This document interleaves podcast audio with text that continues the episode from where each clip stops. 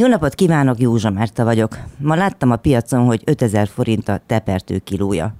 És az biztos lesz több is, elvégre nincs rajta ársapka. Bárki bármennyiért árulhatja, ameddig megveszik koleszterin meg egyebek ide vagy oda, válságok idején a szalonnafélék nagy értéket képviselnek, némelykor az aranynál is nagyobbat. A kalóriaszegénység felülírja nem csak a vegán álmokat, de olykor még a vallási parancsokat is.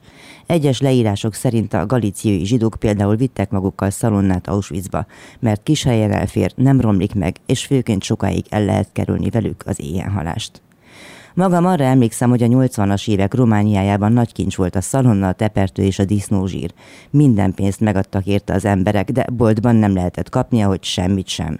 Előfordult viszont a piacon. Ott sem sok, mert a sertésekre beszolgáltatási kötelezettség volt, ahogy a tojásra is.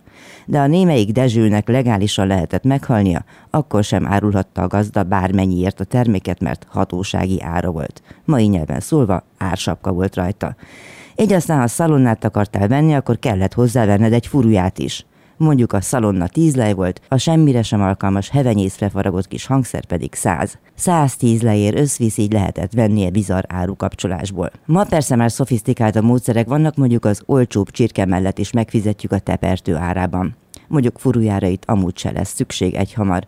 Például a katalassan lejár, hamarosan eljöhet az az idő, amikor a zenészek szalonnáért, kenyérért vagy krumpliért fognak zenélni ha lesz, akinek lesz még kedve meghallgatni őket. Kern Andrással szólva, éjjel billentyű, nappal töpörtyű. Útszélen.